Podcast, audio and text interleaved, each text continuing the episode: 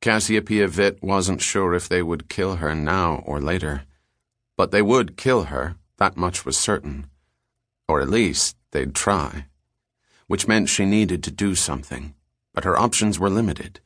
Her hands were bound behind her back with nylon twine, her feet chained to the rock wall that encased her like a dark cocoon. She was deep in the Rila Mountains, more than 200 kilometers south of Bulgaria's capital, Sofia, alone. Worse, no one knew her location, and the deep cirques, sharp peaks, and glacial moraines surrounding her were among the remotest in the Balkans. She'd arrived yesterday, finding the camp at the base of a forested slope. A low methodic hum rising from one of the tents, and two black cables snaking a path into the mountain, signaled the generator. She was just about to follow their trail and enter the cave when a man appeared in the entrance.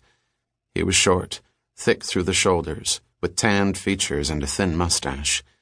He wore sooty blue coveralls with butterfly stains in both armpits. Surprise flooded his face when he spotted his visitor, but it quickly vanished. He said something to her in Bulgarian. Slavic languages were not her strong point, so she tried English. I was in the village and learned of your camp. I thought I would have a look. He carried a pick and shovel, which he set aside. Afraid there is not much but archaeologists digging for bones. The English was clean and crisp, only a hint of a Russian accent. That's fascinating, she said, but she thought about how the person in town who'd pointed her this way had said the men identified themselves as rockhounds. It is cold and dirty in there, and not many bones. He squatted down and rested his legs. Feels better out here in fresh air. He slipped a pack of cigarettes from a pocket and offered her a smoke. She declined, and he lit one for himself with a disposable lighter. The man said his name was Peter Varga. How long have you been here? she asked. Too long. I think this is bad idea. Dry cave, yes. He enjoyed his cigarette. A university sponsoring the dig?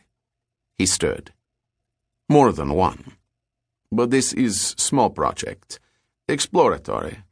Just seeing what Earth will yield.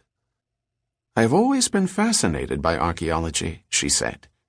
Think I could see the dig site? He cocked his head and frowned. Pretty tight space in there. She flashed a smile. I'm not afraid. He flicked his cigarette to the ground. Why not? Come. I show you around.